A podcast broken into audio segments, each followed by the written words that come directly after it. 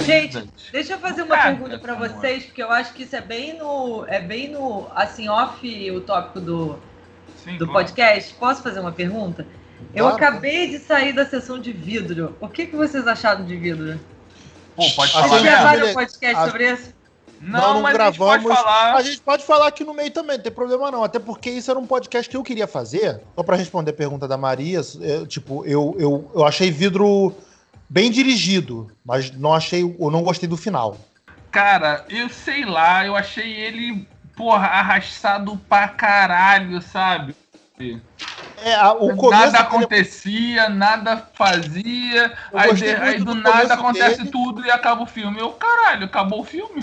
Eu gostei muito do começo dele, de ver o Bruce Willis lá de volta e tal. Aí o, o, o início do lance do, do, do- do- da psiquiatria tá, desenvolve legal. Mas quando entra o, o vidro, que é justamente o cara que dá nome ao filme, aí é ladeira abaixo, sacou? Tipo, aí chega aquele Ah. final. Porra. Eu achei, eu achei, sei lá, cara, mega broxante. Aquele final, tipo, Sociedade da Eu Injustiça. achei tipo, que a gente, porra, a gente ver, ficou cara. esperando 20 anos quase pra isso, gente. Era melhor não ter feito nada. É. De boa. Pois é. Mas vocês ele querem fez gravar? uma gambiarra, parece que ele fez o roteiro em, em 24 horas, sério. As histórias são muito gambiarra, sabe? Da, misturar uma história com a outra, alinhavar com a outra, tudo numa gambiarra horrível. Parece até o jeito que eu conserto as coisas aqui na minha casa. Bota aquele durex ao invés de você. É, e Curar fiz de o verdade. Amarro, amarro. Você vai ter que ver meu varal aqui. Vai, é exatamente isso que ele fez. Negócio tudo mal feito, mal pregado. Mambembe, né? Aquela coisa meio mambembe. Exato. O filme é Mambembe, é isso mesmo. Cara, então assim, não achei a melhor coisa do mundo, não. Mas eu. eu tá, tipo, passa de ano. Passa de ano. Mas não, não realmente achei ele meio bros, meio caído mesmo. Eu ainda vi, tipo, acho que eu, eu vi com a minha. Eu revi com a minha namorada, eu dei uma dormida gostosa, assim, no meio do filme. Tipo, bati os olhos fortes. Assim.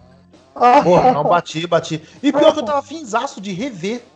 Mas o Pô, filme é caralho. muito chato. Realmente dá pra dormir. Eu tava. O, o, o vidro, o vidro, eu revi com Ah, a eu achei muito. Ah, cara, eu achei. Eu fiquei bolado pra caralho, que eu pensei que ia ter porrada. O, o McAvoy tá foda. O McAvoy tá do caralho. Sabe, eu achei a, a, ele. Ele é a melhor coisa do filme, cara. Mas é um papel que foi feito praticamente pra ele, né? Então é fácil. É, ele É, Eu não entendeu? Ele tá O muito McAvoy- bem ali, mas. O McAvoy, tá muito, o McAvoy tá muito maneiro, mas eu não entendi a Ania Taylor-Joy, o que, que ela tava fazendo ali. Tipo, só pra fazer aqueles, aquele, aquele arco idiota que ela ficou com aquele... Com a, com a Síndrome de Estocolmo, aquela porra. síndrome de Estocolmo, né? Que ela se apaixonou pelo cara. Ela até Eu assumiu a não sei vida. de onde que eles tiraram que uma luz piscante faz a pessoa mudar de personalidade, gente. Não, aconteceu eles pra ele. Mas isso é estabelecido no primeiro filme, né? Não, isso aí. Ah, é porque no primeiro filme tem o troço da luz, né? É, É. no fragmentado é Cara, mas- estabelecido. aí... Ah, sei lá, achei fraco. Mas sim, é, é bem, é bem Fiquei merda. feliz que eu não merda. paguei. Se eu tivesse pago, eu teria ficado muito chateado. Eu ia ficar muito puto mesmo, porra. Eu paguei, cara. Eu não fui É, então, cabeça. então eu entendo tua raiva. Então eu to- totalmente apoio tua raiva. This is what you got to know.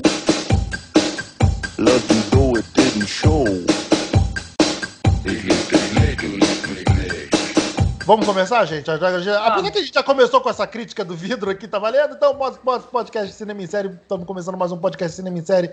Podcast número 103. Eu sou o Beto Menezes. Junto comigo estão Alex de Carvalho. Opa! Vidro é um cocô. Vidro é muito ruim. E tá aí, Rick não tá aqui, então eu vou falar. Vidro é um cocô. O Rick gostou de vidro? Não sei, mas ele geralmente gosta dessas, dessas porcarias. Ele não Ele tem. dá, uma babada, ele dá uma babada de ovo no McAvoy, né? Então é, ele deve ter gostado. Então, Rick, vidro é uma merda. Não gostou, engole. Felipe Pitanga. Eu não vi vidro ainda. Então, cê- na verdade, vocês spoilaram um bando de coisas que eu desliguei meu cérebro pra não prestar atenção. Não se preocupe. Não tem problema, eu repito tudo de novo, Felipe. Foca Acontece que é uma isso. merda. Foca que é um cocô. Pronto. Foca nisso que tá de boa. É, eu não vou falar tudo de novo pra gente não ter muito tempo, mas no final do podcast eu te conto tudo. E como convidado especial, a crítica de cinema Maria Cal. Boa noite, Maria, tudo bem? Oi, boa noite. Acabei de ver vidro e tô revoltada. A rainha do mundo, Beto. Porra. A rainha era do mundo, a rainha do mundo, Maria Cal, como, ela- como ela se autoproclamou aqui, né? Se o cara lá pode se proclamar é, presidente da Venezuela, né? A Maria Cal pode se, se pronunciar Entrar é, rainha do- rainha do mundo. É, muito bem, gente. A gente está aí há, pouco menos de um mês, né, para a premiação do Oscar. Janeiro a gente teve inúmeras premiações aí ao longo de- do mês passado. E a gente veio discutir isso um pouquinho, porque- a Carol, no nosso estimado grupo de, de, de bagunça, que a gente carinhosamente chama de Sala da Justiça, é, a gente começou a discutir sobre premiações, o que são, de onde vieram, por que vieram, como se dão. E então é isso, gente. A gente vai fazer aqui um podcast meio, meio escola hoje. Hoje a gente tem aqui pessoas gabaritadas que vão explicar pra gente o que são as premiações, por que surgiram, de onde vieram, pra onde vão, é, como se dá a escolha, é, por que existe essa diferença é, de Oscar e Globo de Ouro, qual que, que se dá mais, mais importância. E vamos começar por aí então. É, Filipe, é, dá uma pequena explicação pra gente, então, tipo, do, do contexto inicial das, das premiações, por que surgiram? Claro, qual delas? A gente começa pela Do primeira de contexto, ge- do contexto geral, do contexto geral até os dias atuais, como é que se deu? Nossa. E não vou tomar muito tempo também, claro. Dá um um geral. resu- Dá, dá uma pincelada assim. resumo do resumo. Mas vamos lá. Só primeiro para fazer uma diferença entre o que é uma premiação e um festival. É, o Oscar é uma premiação, ele tem um período em que os filmes né, podem concorrer. Aqueles que podem se inscrever tiveram um período de validade que eles puderam ser exibidos para concorrer. Que foi a Enquanto um grande festival, reclamação de todo. Que, desculpa, foi a, gran- a grande reclamação de todo mundo esse ano que Aquaman não está concorrendo, né? Não ter sido nem. É, não sei por que o nego falou, mas todo mundo falou pra caralho.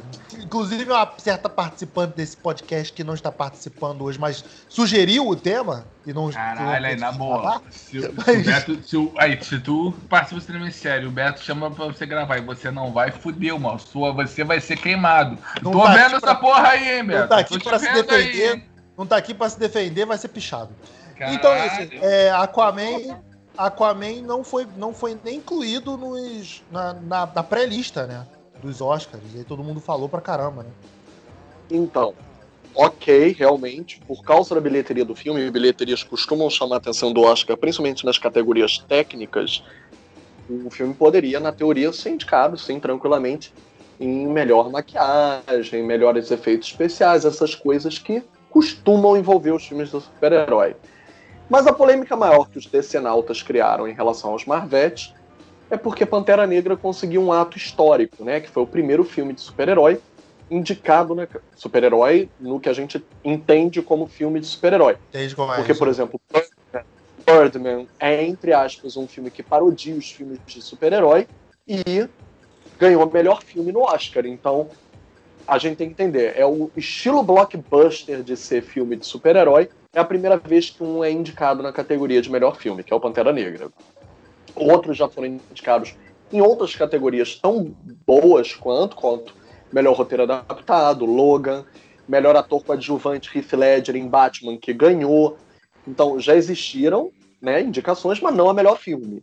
E que, inclusive, ganhou agora no Sindicato de Atores é, melhor elenco para Pantera Negra, que foi uma O que- surpresa para todos, mas lembremos que Roma não estava competindo como melhor É, elenco. só pra, só- então, Filipe, só pra gente voltar um pouquinho antes da gente entrar propriamente, principalmente na- nas, nas escolhas desse ano, né, dos indicados desse ano, é, como é que começou essas premiações, cara? Por que, que existiu a necessidade de você reconhecer o, o filme, assim, do, do- do determinado Não. ano em determinadas categorias? Eu posso te dar três respostas: a comercial, a artística e a é, institucional.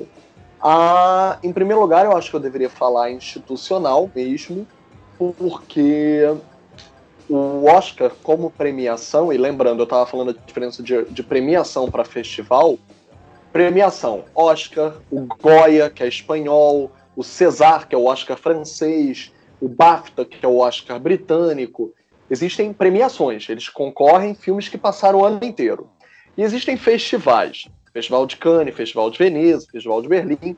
e os nossos festivais brasileiros, que eles exibem filmes durante uma semana, duas semanas, depende do prazo do festival, e o próprio festival tem júris que premiam aqueles filmes que foram selecionados por um corpo de curadoria. Curadores geralmente são profissionais especializados, críticos e etc., que compõem um grupo de seleção que escolhem aqueles filmes que vão competir no festival, que podem ou não necessitar de ineditismo, ou seja, o festival pode exigir que os filmes para concorrer sejam inéditos. Os principais festivais do mundo exigem. O Oscar, pelo contrário, não é um festival. Ele não exibe filmes. Então ele também não exige ineditismo. Ele exige apenas que o filme tenha sido exibido comercialmente no ano anterior, num X número de salas de cinema, cobrando-se ingressos. Então tem todas essas pequenas regras. O Oscar, ele começou de uma maneira institucional, entre o institucional e o comercial. Por quê? Quando em 1927, né, se começou o som, o, é, o cinema com o som sincronizado, né, disse a descoberta do som, mas na verdade começou a sincronizar o filme, a imagem e o som no, no cinema, e realmente se criou uma indústria que vendia muito ingresso, eles perceberam que eles tinham que botar ordem naquela bagaça. O que, que eles fizeram? Criaram vários sindicatos. Sindicato dos diretores, sindicato dos roteiristas, sindicato dos atores, que até hoje esses sindicatos existem e têm suas próprias premiações também, que por si são termômetros do Oscar, porque são votantes da academia do Oscar. Eles perceberam que para terem poder de uma indústria de Hollywood, eles unificaram os sindicatos numa academia de artes e ciências cinematográficas, o Oscar, que em 1927 foi criado. Ele só deu prêmio em 29. Foi um marco mesmo da indústria. Então, pode-se dizer que o Oscar é de fato o mais antigo. Depois vieram os festivais. Em 1932 se criou o Festival de Veneza. Só que o que estava acontecendo em 32, gente? Historicamente o fascismo ah, estava se criando. De novo... Ah, a recessão, depois a quebra da Bolsa de 29, e o fascismo crescendo na Europa, o nazifascismo.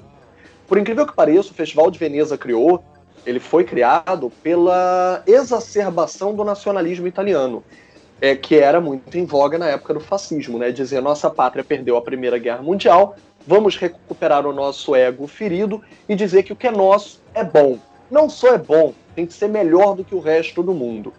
Na teoria não seria uma coisa ruim se o que é melhor do que o resto do mundo não quisesse eliminar o resto do mundo. Então o Festival de Veneza ele começa, infelizmente, com uma curadoria muito atinada aos interesses nazifascistas. Lembremos que alguns dos cineastas italianos que depois ficariam famosos por lutar pela democracia com o neorrealismo fizeram filmes fascistas no início da carreira, inclusive financiados por, pela família Mussolini, tanto pelo Benito Mussolini como pelo Vittorio Mussolini.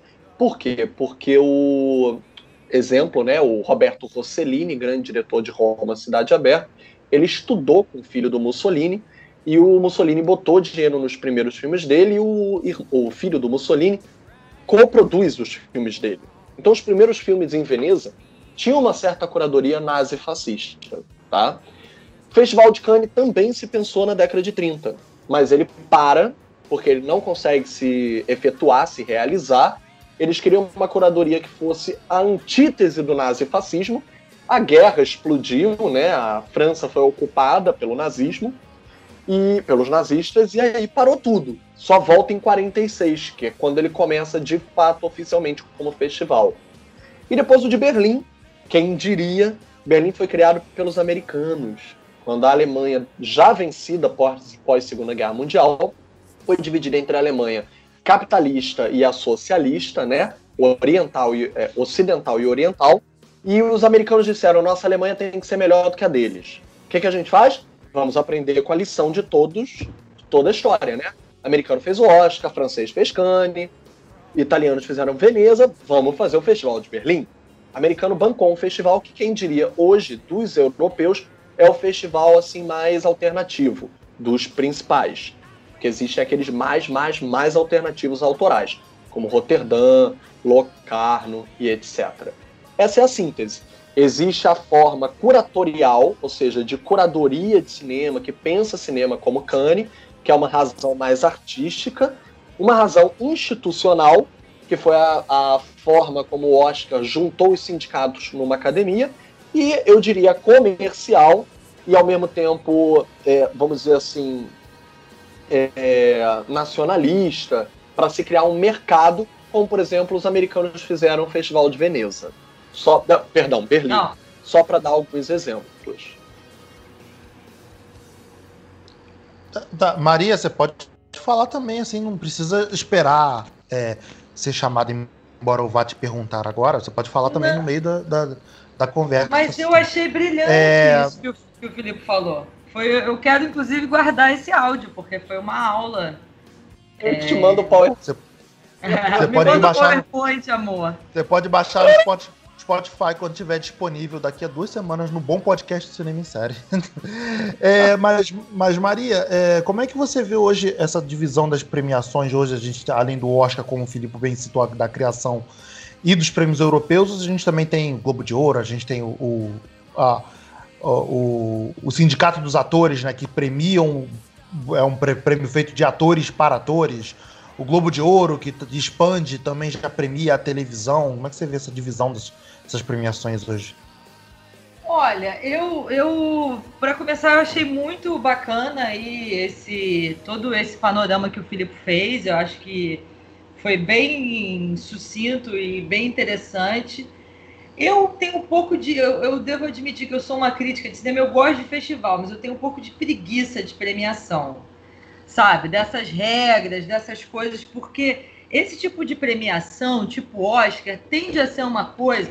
Não que os festivais não sejam, mas, enfim, festival você tem, por exemplo, o Cannes, todo ano tem um júri diferente, tem um presidente do júri e tal. Então você acaba que aquilo não assenta como uma coisa sempre igual, uma coisa É sempre uma com a coisa mais democrática, né? É, eu não sei se eu diria que é mais democrático, mas eu diria que você não estabelece um status quo da premiação tanto quanto o Oscar é, assim. E, e- e, inclusive, eles tentaram mudar isso nos últimos anos, né? Porque eles fizeram é, umas estatísticas e ah, os membros da academia, que é- são as pessoas que conseguem votar no Oscar, são homens brancos velhos, entendeu? É, de- e- então, Até assim, hoje, né? eles tentaram mudar, eles adicionaram pessoas, mas eles não adicionaram uma quantidade suficiente de pessoas negras e mais jovens e mulheres e LGBTs para balancear, porque quando eles adicionaram mais gente, eles, eles adicionaram mais homens brancos também.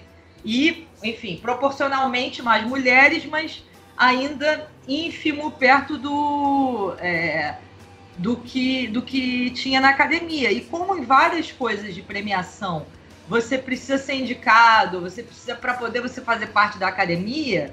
E como as mulheres são menos indicadas em várias categorias técnicas e tal, acaba que isso vira um círculo vicioso, que as pessoas votam nos seus amigos. Imagina, você é membro de um grande grupo de pessoas. E você vota não necessariamente em quem fez a melhor performance daquele ano, mas tem seu melhor amigo ali, tem. Você vota no sei lá, amigo, né? umas Fato, pessoas que né, irmão? conhece. Isso, Ó. isso é.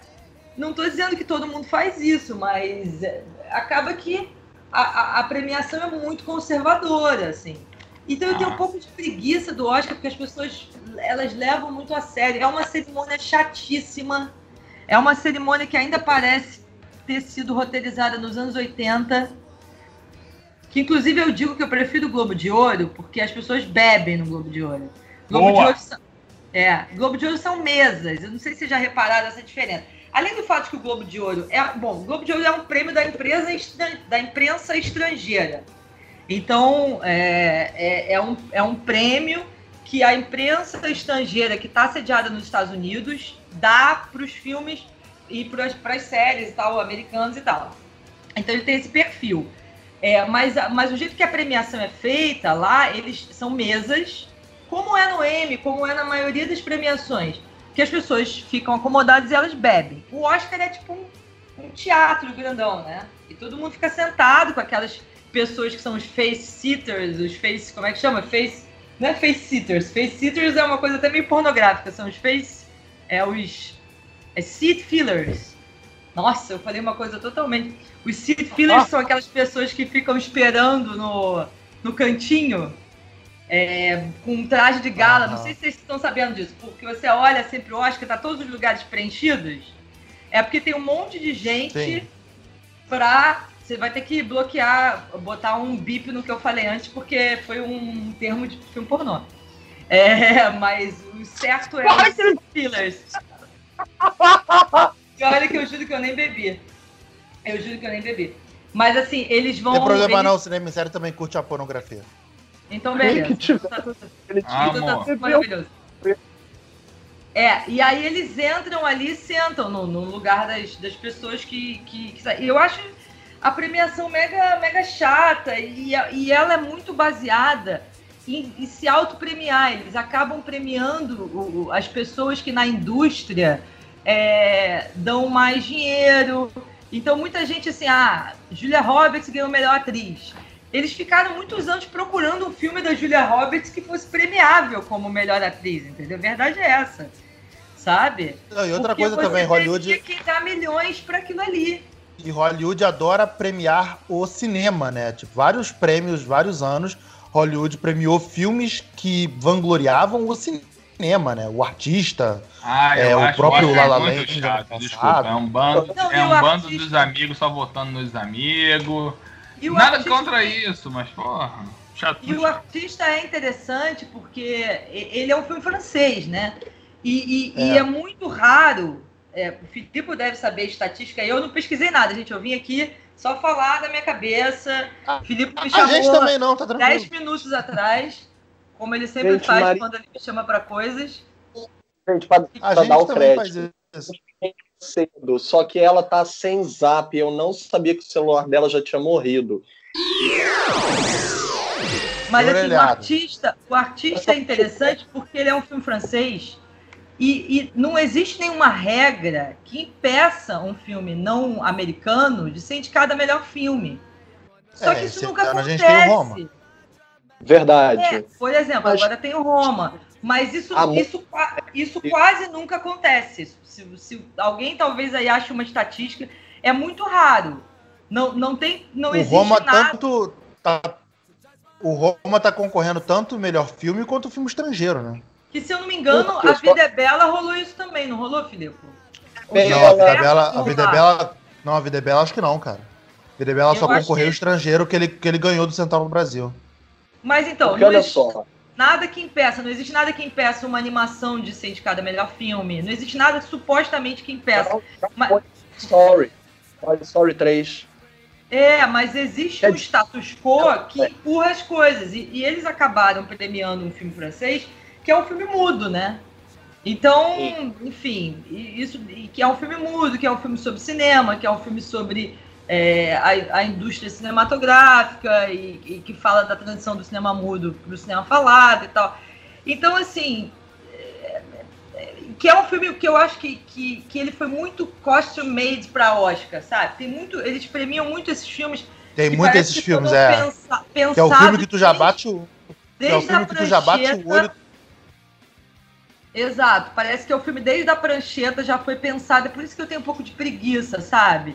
A forma da água eu acho um pouco isso, La La Land é um pouco isso, é, apesar de, de, enfim, não ter ganhado.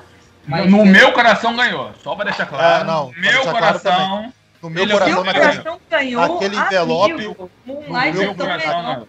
no meu, no meu coração, é naquele envelope tá escrito lá. Land. Mas aí é que tá, não é questão de ser melhor, é questão de ser pior. É uma questão de coração.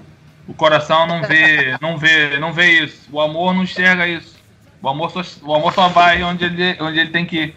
Do meu coração, La La Land ganhou. Por favor, continua, a explicação tava muito boa. Desculpem como. gente, só, Fala, querido. é, só, até, só pra corrigir uma coisa que eu falei, porque eu falei sobre a Bela e a Fera e o Toy Story.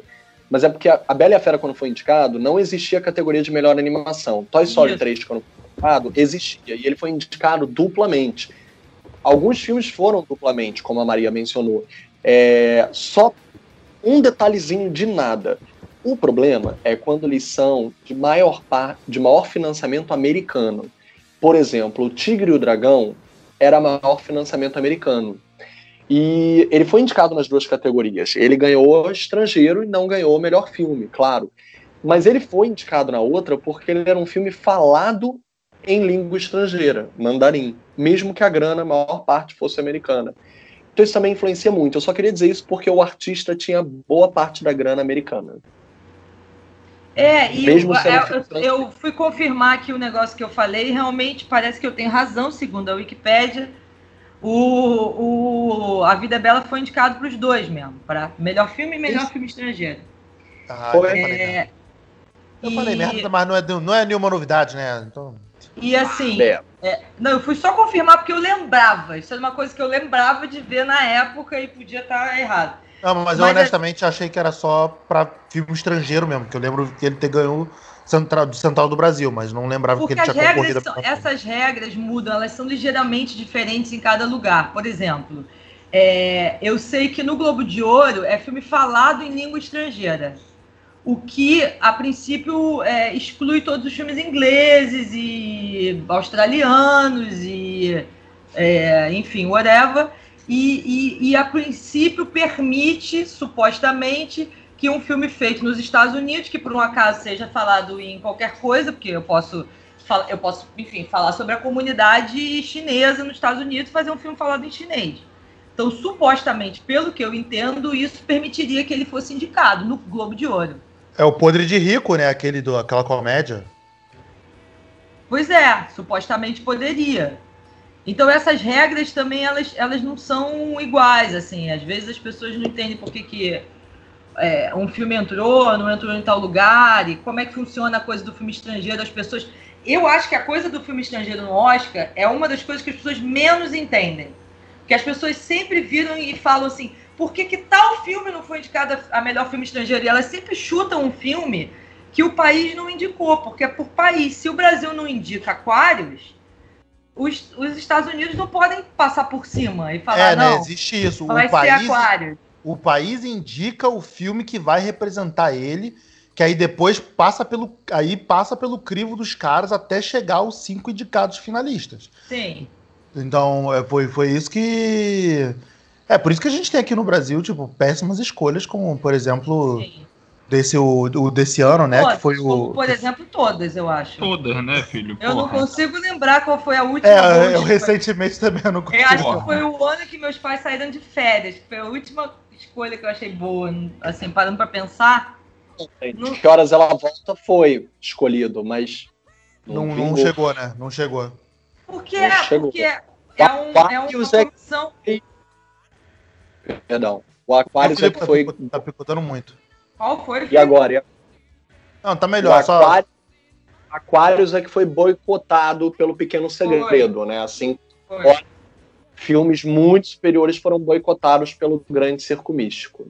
Nossa, É, o bingo, o bingo, né? Porra, o bingo foi, foi claramente aí des- esnobado, né, cara? E eles Porra. também fizeram um, um- uma- um truque, Passado. né, para poder para poder mandar o Grande Circo Místico. Você estava falando logo no início do podcast, você estava dizendo, ah, tem uns filmes que eles é, têm que passar em tal lugar, é por isso.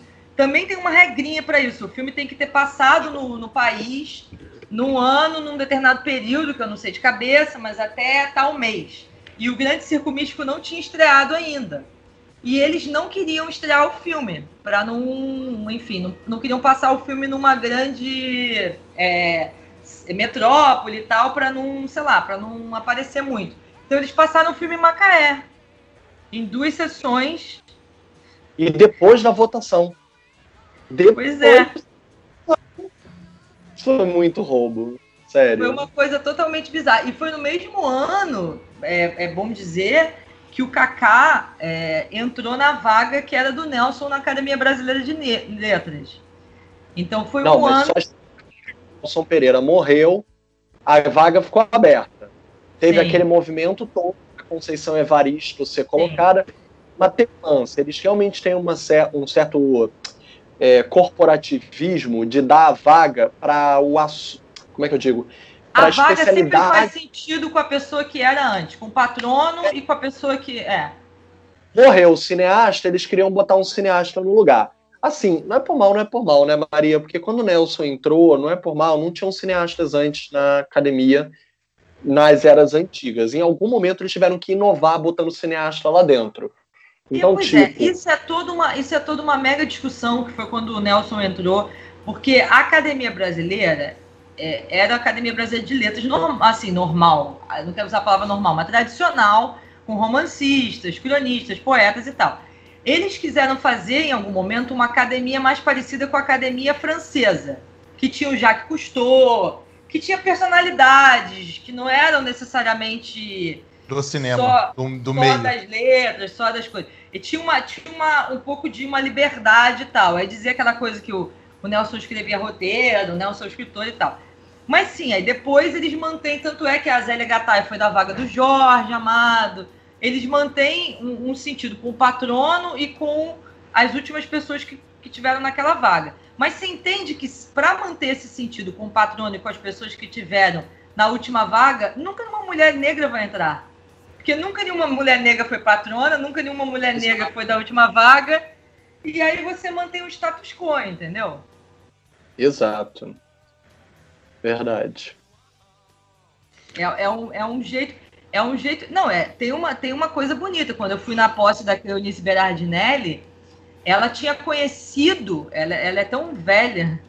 Ela tem acho que mais de 100 anos agora, ou 100 anos. Que ela tinha conhecido o fundador da cadeira dela quando ela era criança. E ela fez um discurso que era brilhante, que ela ia falando, falando, falando de uma, da- daquele cara pelos olhos de uma garotinha, e só no final era brilhante, brilhantemente escrito. Você descobria que era ela. Então tinha um- uma sensação de circularidade e tal. E é um pouco como o Oscar, entendeu? A gente, só pra gente conseguir fazer uma junção aqui, é isso. As pessoas estão ali, eles, eles, eles é, se reproduzem, né? São aquelas famílias, aquelas grandes famílias que sempre dominaram, é a família Barrymore, é a família. é, enfim, são. Enfim, é o, e eles se autopremiam, eles premiam a eles mesmos. Então eu tenho um pouco de preguiça é, de- dessa, dessa premiação específica, porque é, é muito é muito isso, sabe? Procurar um filme para premiar a Julia Roberts, procurar um filme para premiar a Sandra Bullock, procurar um filme para premiar o Spielberg pela 16 vez, porque são essas as pessoas que fazem movimentar a indústria, dão dinheiro, e elas precisam receber prêmio por terem dado essa carambada de dinheiro, entendeu? Tá, Verdade. então agora, agora você já citou dessa sua preguiça do, do Oscar, então, tipo, qual seria.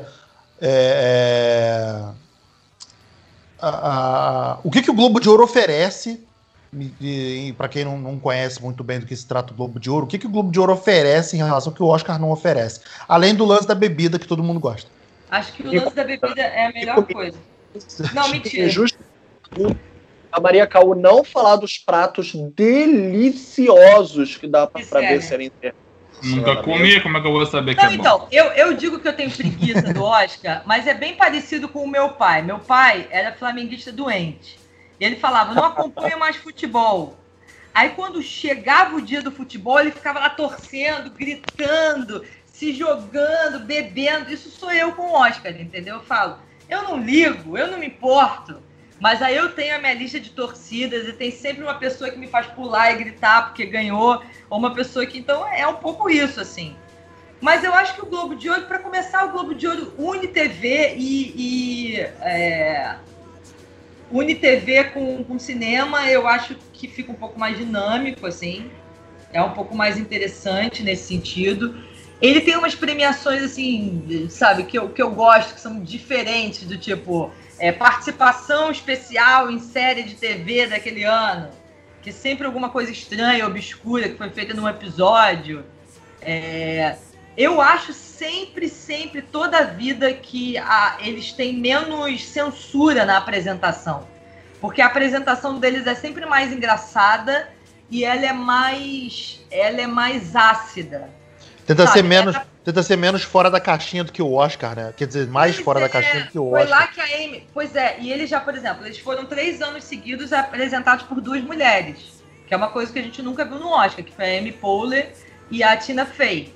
E elas eram maravilhosas, elas fizeram piadas sinistras, piadas com Bill Cosby, piadas com. Sabe, piadas assim que talvez no Oscar não, não fossem feitas. assim. Esse ano, é, a Sandra Oh foi a primeira mulher. é, enfim, Oriental. de origem oriental a apresentar e tudo mais. E, e ela fez uma série de, de piadas com isso. Ela, ela fez uma piada com a Emma Stone, ela fez uma piada, ah, é, Podres Ricos é o melhor filme com um grande elenco oriental desde que. Desde Ghost in the Shell e, o outro. E era uma piada com a Emma Stone e a Scarlett Johansson, que as duas tinham feito orientais. Agora, dito isso, eu acho que o Globo de Ouro não, não, ele não tem um caminho é, dentro do que ele premia em termos de filme e tal. Eu não acho que ele tem um caminho autoral diferente do Oscar. Eu acho que ele é um Oscar wannabe, assim. Ele tenta ser como Oscar, ele tenta que os prêmios dele sejam confirmados no Oscar, o que já tem um tempo que não é bem assim. É, e, e é muito de, dessa forma, assim. Eu gosto da homenagem que eles fazem. Eu acho ela sempre mais. O que o Oscar, o que eu acho, o que eu achei um absurdo no ano passado é que o Oscar parou de fazer. Eu não sei se isso vai ser sempre agora, que eles sempre querem fazer a cerimônia mais curta, mais curta, mais curta. Eles pararam de fazer a homenagem que eles faziam todo ano é, no, no próprio Oscar. Agora eles fazem uns dias antes, uma coisa assim. E o Globo de Ouro não, mantém o Cécio. DeMille, que é sempre interessante e tal. E eles agora eles fazem antes no Oscar da premiação. Eu não sei se vocês sabem disso, é uma curiosidade também sobre o Oscar. Nos primeiros anos do Oscar, as pessoas eram avisadas que elas iam ganhar. É, não era não era uma surpresa como é hoje, as sete chaves e tal. A pessoa sabia, porque a premiação não era uma premiação tão tchananã. Nada quando começa é tão tchananã, né? Então as pessoas É pra- era pra evitar, era para evitar coisas tipo Moonlight na La La Land ano passado. Não, era Caralho, pra- aquilo foi muito não bom, né, cara? Porra. Era, Aquilo foi era, demais. aquilo foi horrível, mas foi bom. Eu não entendi, não ganhou, ganhou, Imagina perdeu, cara, ganhou, né? perdeu. Quem perdeu, perdeu, quem pessoa, ganhou, né? ganhou, quem perdeu. Aquilo foi, Caralho. aquilo foi genial, sabe por quê? Porque aquilo desculpou todos os produtores de evento ao redor do mundo. Porque se um evento desse, que é um dos eventos mais vistos, é o evento mais visto do cinema, sem dúvida. E é do cinema, né? Que é uma coisa, né, enfim, pessoal que dirige, né? Inclusive, é, eu não sei se vocês sabem, mas o Oscar gera prêmios, né? Tem gente que ganha prêmio por ter escrito o Oscar, tem gente que ganha prêmio por ter apresentado o Oscar no Emmy ou no Globo de Ouro. É, do tem Oscar, gente cara. que ganha prêmio por ter dirigido o Oscar. ah, isso rola? Eu não sabia disso. Claro, Ó. claro. É um prêmio, é, essas premiações. Fala, Felipe. tem aqui uma especialista, né? Porque a Maria Caú falou sobre produção de festivais. Durante muitos anos, Maria Caú foi uma das produtoras dentro do Festival do Rio. O Festival do Rio já foi o maior festival de cinema da América Latina. Hoje em dia ele perdeu em porte, em tamanho, por várias crises. Acontece, perda de parcerias. Mas a Maria Caú, durante muito tempo, foi responsável por um setor do festival chamado Cine Encontro, que são os debates que rolam após as sessões, principalmente as competitivas, das principais mostras, como a Premier Brasil, que exigia ineditismo no Brasil, pelo menos, agora não mais, ela ainda exigiu, acho que ineditismo só no Rio de Janeiro nesse último ano, por causa da crise, da mudança de data, né, o ineditismo caiu, e as outras mostras, cada, cada sessão tem depois uma sessão com debate, era a Maria Caú que organizava a produção desses debates e encontros dos realizadores, artistas com mediadores, debatedores, público. Não, só uma, uma correçãozinha. Na verdade, eu já produzi alguns eventos e tal, mas no Festival do Rio, quem produzia era o Francisco Ferraz. Eu era a chefe da equipe de cobertura é, desses, de- enfim, desses eventos e tal. Então eu, eu, é, eu chefiava uma equipe de redatores que cobria e tal. Então tinha alguma, algumas questões que implicavam com a produção, mas o produtor era o Francisco. Mas o que eu tô falando do Oscar que, que desculpou os produtores é que quantos amigos meus já produziram coisas ao vivo e saiu algum erro é, no som, de algum número musical, de alguma coisa, e no Oscar isso daí acontece. Que é uma saia justa bizarra, né? É. Que inclusive. Maria, entrega as gafes. É, porque inclusive uma das. é, uma das. Fofoca, Existem. pode, pode falar fofoca que o cinema em série go- gosta muito. Não, então, tem várias fofocas do Oscar que são, acho que são super interessantes. Aproveita Porque- que o Filipe tá aqui pra, defe- pra defender a gente. Tem várias fofocas do Oscar que são super interessantes. Gente, eu não acredito que eu. Eu tô me sentindo, não sei se eu me sinto orgulhosa ou envergonhada de eu saber essas coisas, porque eu não pesquisei pra vir aqui. Prova- provavelmente. Ah, tá No seu lugar, você orgulho. A gente grava isso aqui há cinco anos, a gente nunca pesquisou pra nada. A gente solta informação baseada no, no meu achismo mesmo. E porque tá É, certo. Porque eu acho, porque- porque eu quis. porque Então, já não, que tem como eu estar, erra- não tem como eu estar errado. A verdade é Então, já que vocês estão falando de Oscar, eu acho que. Os ouvintes querem o que é suculento. Fala as fofocas. O ouvinte quer fofoca. Isso. Então, então, tem umas fofocas do Oscar que viraram umas lendas do Oscar. E, e uma das maiores lendas é que é- não foi a primeira vez que isso aconteceu. É, essa coisa do, do de errarem o nome de quem ganhou, entendeu? É, e ali a pessoa fica numa sinuca de bico, né? Ela poderia muito bem ter feito, ah, agora errei, agora já era, entendeu? Então, o que dizem na história do Oscar é que foi isso que aconteceu com a Marisa Tomei, quando ela ganhou o Oscar de melhor atriz coadjuvante por um filme bem legalzinho chamado Meu Primo Vini, em que ela realmente em que ela realmente está muito bem. E o que dizem é que a pessoa que foi ler leu o nome errado. E aí ela levantou para receber e aí já era, eles deixaram isso para lá, mas ninguém tem certeza que isso realmente aconteceu, entendeu? Ó, eu, eu tenho Ah, irmão, eu ia ser muito assim mesmo. Se tivesse alguns chegas meu concorrendo, e o prêmio vai para. Ah, DiCaprio. Beto, tu ganhou, Beto! Beto, vem, Beto, vem! Pô, é eu, já nosso! eu já saio correndo, já, sou, Porra, já é ganhei, tudo- mano. é, Anunciou, Porra, é eu tudo ganhei. nosso. pô. Pegou é teu. Se Eu- pegar e pegar é teu. E não veio corrigir, Eu- não, irmão. Já anunciou primeiro. É, porra. Pois é, né? O que, você faz numa situação dessa? Eu Então, a o Gwyneth ficou sem e a Fernanda Montenegro ficou sem. Foi isso. Já sabemos. Não, aquilo ali foi o Harvey. Nosso amigo Harvey. Eu Aquilo sei. ali foi, foi a grande influenciou campanha. pra Gwyneth Paltrow? Completamente. Ele fez. Existe, existe- você acha vários dados sobre isso na internet. Ele fez. Porque, assim, outra coisa que as pessoas também não sabem sobre o Oscar, assim, imaginando que seu público, o público de vocês sejam pessoas que não, não, não tem muito, assim, é, inside sobre, sobre essas coisas, as pessoas não sabem.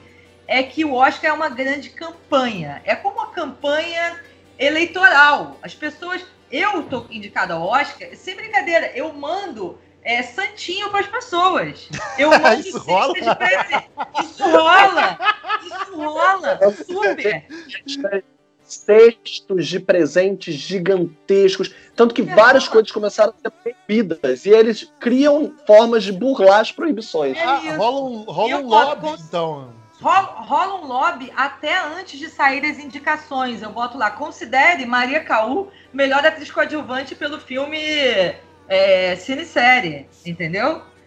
E, e- e as pessoas. E, e rola isso, e rola. E o Harvey, ele, ele, ele pirou tanto no ano de Shakespeare Apaixonado, que é um filme muito ruim, na minha É opinião. muito ruim, porra, é muito ruim. apesar de ter, apesar de ter atores coadjuvantes geniais, principalmente Eu gostava, eu gostava, mas eu fui calhar de rever ele aí. Não reveja, é muito. Ele envelheceu malíssimo. Malíssimo. Cara, eu, eu vi ele uma, oito minutos de atuação. Seis minutos de atuação, nem oito foi. Eu vi uma vez quando Eu era criança, idiota quando eu via pela primeira vez e achei legal. Deu... E, e Elizabeth é um filme muito melhor. Não tem nem comparação, assim, na minha opinião. E os dois têm o Geoffrey Rush. Mas assim, que é um dos meus atores favoritos. Mas assim, é, ele pegou tão pesado na campanha, ele deu festas tão grandes e dando tudo de graça e prometendo coisas para as pessoas. E o filme acabou ganhando não só melhor filme, como ganhou melhor atriz. É isso que eu ia perguntar merecer. agora. Ele levou o melhor filme, né? A, a Gwyneth Paltrow filme. levou, levou a levou atriz. melhor atriz, levou uma série de outras coisas. Coisas que ele merecia, figurino e tal. Eu acho que levou figurino, não tenho toda certeza, tô aqui de cabeça. Acho que levou roteiro e tal. É, e, e, eh, levou, enfim, ela levou melhor. Ela também é uma queridinha, porque os pais dela são pessoas conhecidas. A mãe dela é uma atriz maravilhosa e tal, não sei o quê. Enfim, ela era um pouco aquela princesinha e tal. Então também teve muito a ver com isso. É, mas ele fez uma campanha tão pesada que no ano seguinte a academia mudou um pouco as regras do que você podia ou, ou não podia fazer nessas campanhas. Porque ele pegou pesadíssimo, assim, para conseguir o Oscar que ele queria pra Miramax lá. E conseguiu.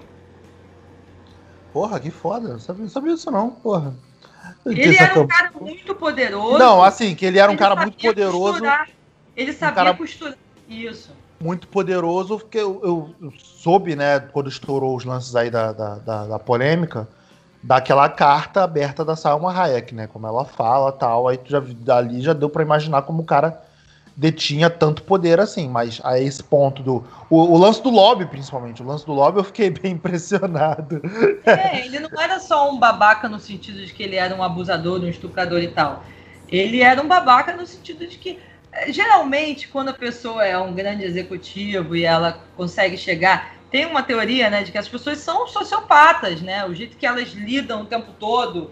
É, enfim, não tô falando que todo mundo é assim, mas ajuda se você for. Se você pensar no mundo como um grande esquema de manipulação e tal. É, e, e- e o cinema, como uma grande indústria que é nos Estados Unidos, uma das maiores indústrias, ele está permeável a todas as merdas da indústria do capitalismo e desse sistema todo. Que são esses lobbies, essas coisas, esses acordos, essas. Sabe, vou estrear o filme no dia tal para fulano entrar, eu vou botar a produtora tal para eu vou fazer uma coprodução. O que mais tem é isso também. Vou fazer uma coprodução com não sei o que lá para poder entrar no edital. Às vezes é uma coisa super minoritária, como a gente faz com. com- Então, assim, são milhões de variáveis, assim, nesses prêmios. Ah, tá. Então, você, Maria, você citou lá atrás, você estava falando também dos- da- das injustiças, né? Justiças e injustiças. Quando a gente pincelasse rapidinho, tipo, você e Filipe também pode falar. É, alguma premiação. Você falou agora do, do Shakespeare apaixonado, foi uma puta injustiça de ter levado tanto tão, tão mais prêmios do que merecia, né? Mas tem outro também que você achou que deveria ou que não deveria levar e levou e não, ou não levou? Eu tenho um, posso falar? Pode, pô, por favor. Waterworld. Tinha que ter ganhado alguma coisa aquele filme, cara. Waterworld tinha que ter esse levado é o melhor filme, né, Ele tinha que Tinha que ter ganhado. ele tinha Sei lá, Oscar por. Valeu. Oscar pela, por valeu a tentativa. Tu Tá sabe aí. que esse filme quase afundou o Universal, literalmente, né? Porra, cara, mas esse filme é sensacional, ele é incompreendido. Ele é Waterworld É incompreendido. incompreendido. Daqui a, Ele é quando a- incompreendido. Quando a gente viveu no mundo da crise de água, Absurdo. quando a gente viveu no mundo da crise de água, as pessoas vão entender a ideia do Waterworld. É, e- é, ele é incompreendido. É um excelente filme. Mas ele agora fala- Mas agora falando sério, gente, tem, algum, tem algum que vocês acham que entra nessa Você seara? quer falar primeiro, Filipe? Ou falo eu? Muitos, gente, muitos. Eu Até- também tenho. Uma coisa que eu brinco, que eu sempre falo, é que o, o Oscar ele fala mais pelo que ele invisibiliza.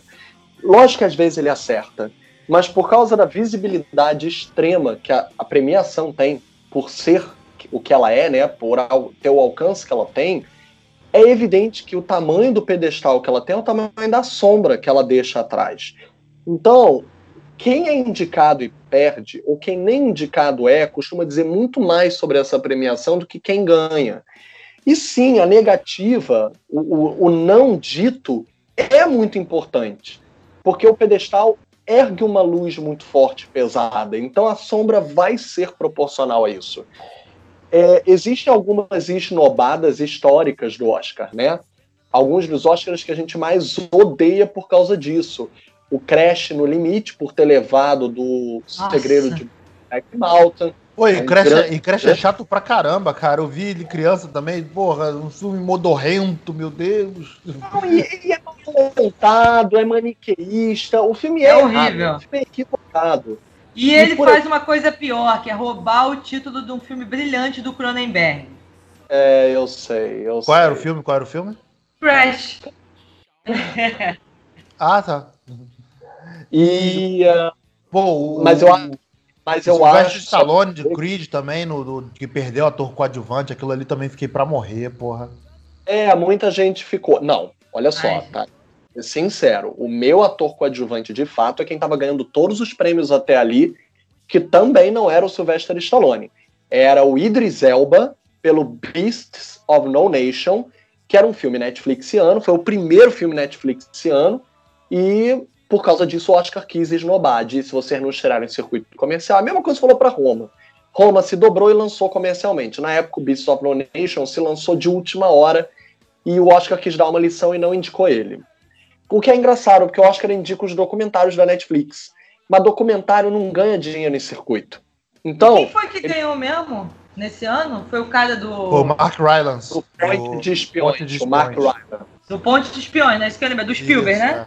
É. é, isso aí. Ele é um... Mas esse cara é bom ator, hein? Eu não vi esse filme, não, mas esse não, cara é eu, bom eu, ator. eu, gost, eu gostei dele no Dunkirk. Dunkirk Ele eu é ele legal pra caralho. é. Mas é porque o Idris Elba estava gigante em Beasts. E ele tinha ganho todos os prêmios até então, só que ele não foi indicado no Oscar. E o Sylvester tinha ganho os prêmios que o Idris não tinha ganho.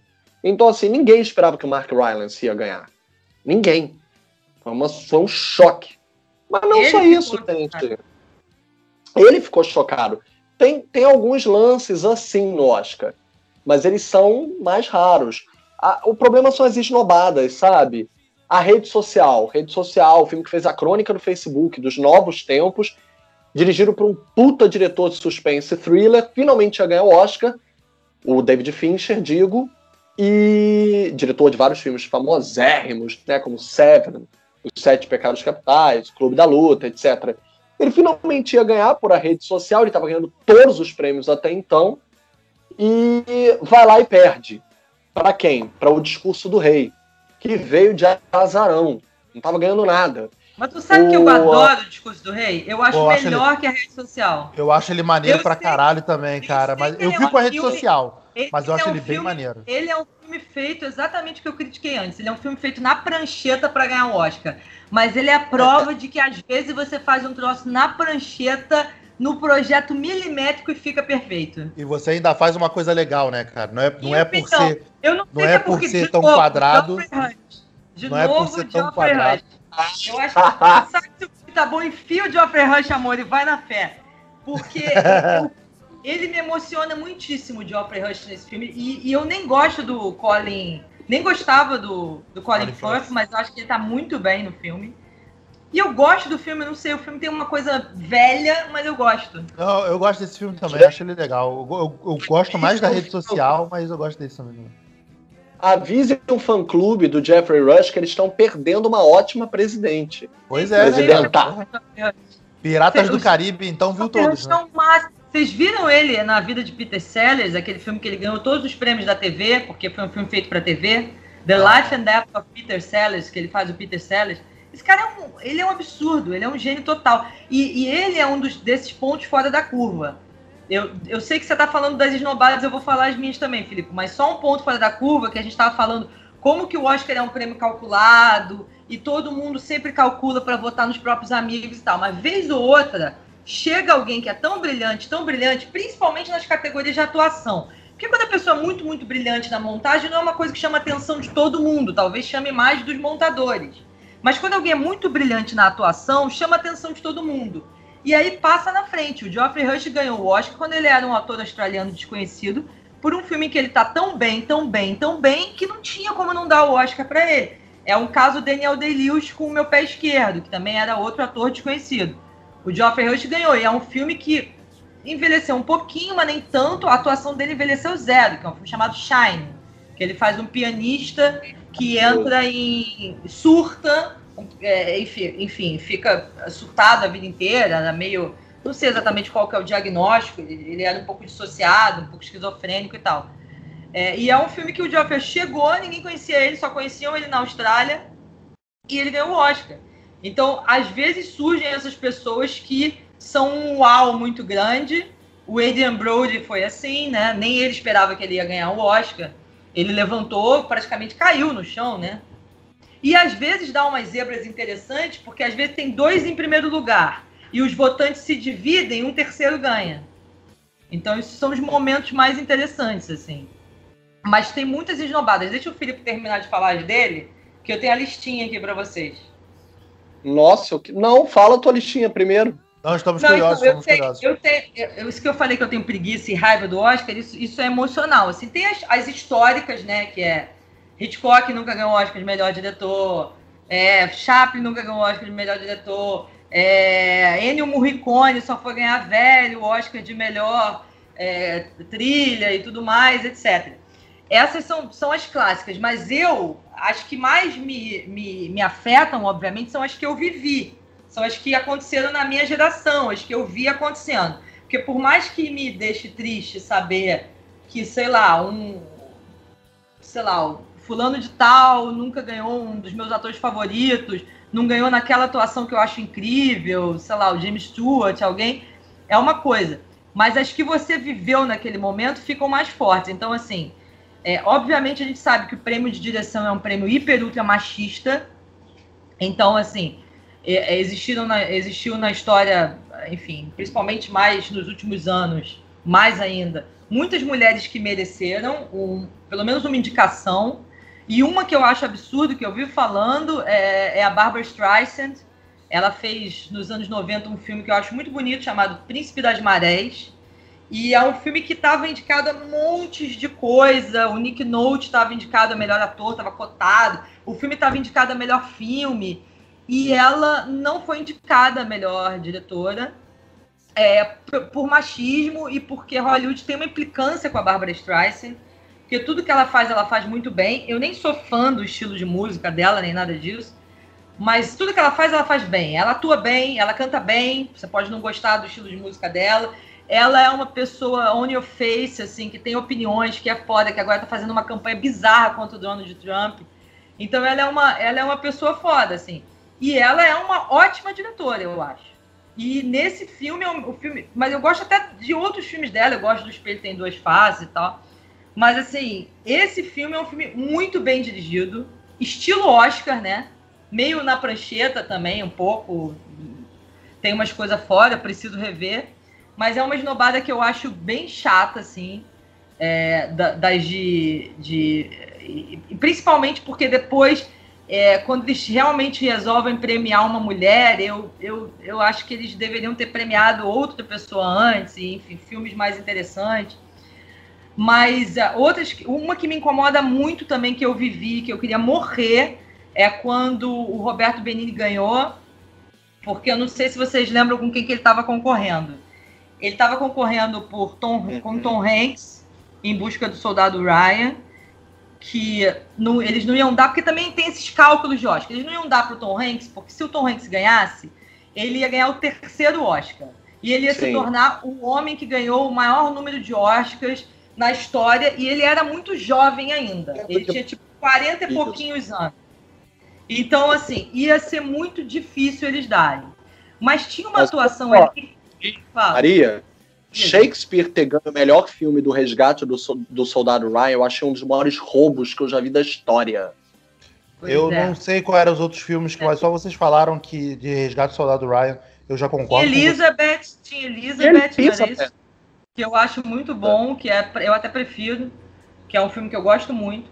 Mas também é um diretor estrangeiro, é aquele indiano, né? Esqueci o nome dele. É, se eu não me engano, tô falando de orelhado, mas acho que é. E era, o- era o primeiro trabalho da, da, da Kate Blanchett com alguma expressão dos Estados Unidos. Ela também é australiana. Ela era muito jovem também, então foi uma série de coisas. Mas assim, é, nesse ano, para mim, a melhor atuação de todas as atuações que estavam concorrendo era um dos caras que eu acho que é um dos melhores atores que já pisaram no, no planeta Terra, que é o Ian McKellen. E ele estava ele tava indicado por um filme. Ele estava indicado por um filme chamado Deuses e Monstros, que é um filme que ele Uhum. faz o James Whale, que é o cara que dirigiu Frankenstein, a noiva de Frankenstein e tal, era um diretor do cinema clássico de terror americano e tal. Só que ah, esse diretor de cinema clássico americano de terror e tal, é, ele, que não era americano, era inglês, né? Mas ele fez uma carreira nos Estados Unidos e tal. Ele era gay. O filme era sobre ele ser gay, era sobre a relação dele com o jardineiro, um pouco sobre o fim da vida dele e tal. E o Ian McKellen é um gay militante, isso tudo foi em 97, 98, né? Então, assim, era uma época em que se ele ganhasse, ele ia ser o primeiro ator assumidamente gay que ia ganhar por um papel também gay. E ele, nesse Oscar, se eu não me engano, levou o namorado dele, sei lá, 30 anos mais novo e ficaram de mão dada, porque ele, o- Ian McKellen é mega militante, assim, tipo. E aí ele levou o namorado e tal.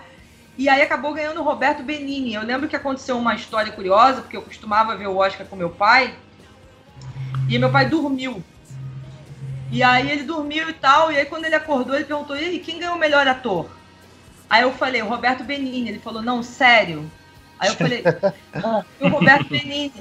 E ele não acreditava. Eu falava: pai, pior, ele subiu pelas cadeiras. Porque você lembra que ele começou a. Eu fiquei com tanta raiva quando ele começou a ir por cima das cadeiras. Eu não sei... Vocês não têm idade pra lembrar disso. Bota no YouTube. Não, eu, Ele, eu em lembro, eu não lembro, é, eu sair- não lembro da cena em questão, mas eu lembro dele ter ganho sim. Não, em vez dele sair normalmente pro corredor e sair, não. Ele começou a pisar em cima das cadeiras. E foi muito bizarro. Então isso foi uma coisa que eu vivi que foi Ah, ele horrível. perdeu a linha. Ele perdeu a linha. Foi uma coisa que eu vivi que foi horrível, que eu achei horrível. A outra coisa que eu vivi que foi horrível foi num ano que. O, acho que foi o Ron Howard que ganhou por Uma Mente Brilhante, não é? Eu acho que foi esse ano. Foi. Se eu não me engano, se eu não me engano nesse ano. Esse aí eu fiquei pistolaço que ele ganhou da tava- Sociedade do Anel, cara. Não, esse ano de cabeça, porque eu tenho um ódio desse ano de direção. Então, esse ano de- ele estava concorrendo com David Lynch no Mulholland Drive e com, Com é, direção e com, com o Robert com Robert assassinato, Altman em Gosford Park. Inclusive, Porque quando essa ele foi... história- Essa história eu digo porque eu digo com prazer.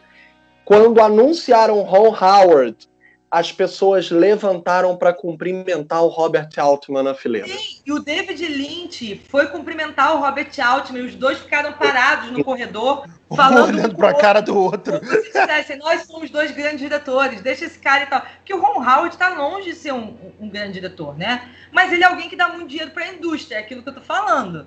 É, é, ele é um cara que tá ali, que tá o tempo todo alimentando, que faz mais dinheiro que o David Lynch e o Robert Altman juntos. Entendeu? Então era, era uma série de coisas. Ali estavam os amigos dele tal, não sei o quê. Mas é, ele mesmo, ele fez um discurso super é, modesto, assim. Eu me lembro que ele falou, no, gente, como é que eu tenho memória para isso?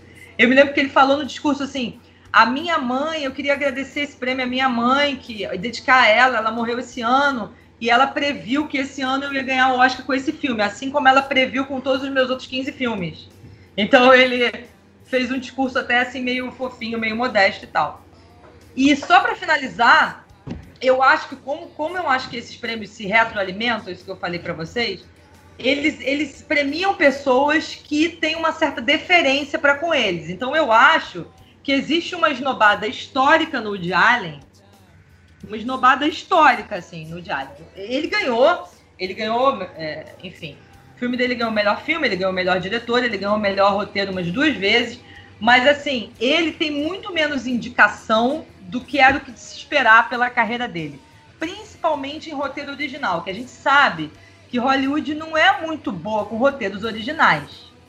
Eles não são muito originais.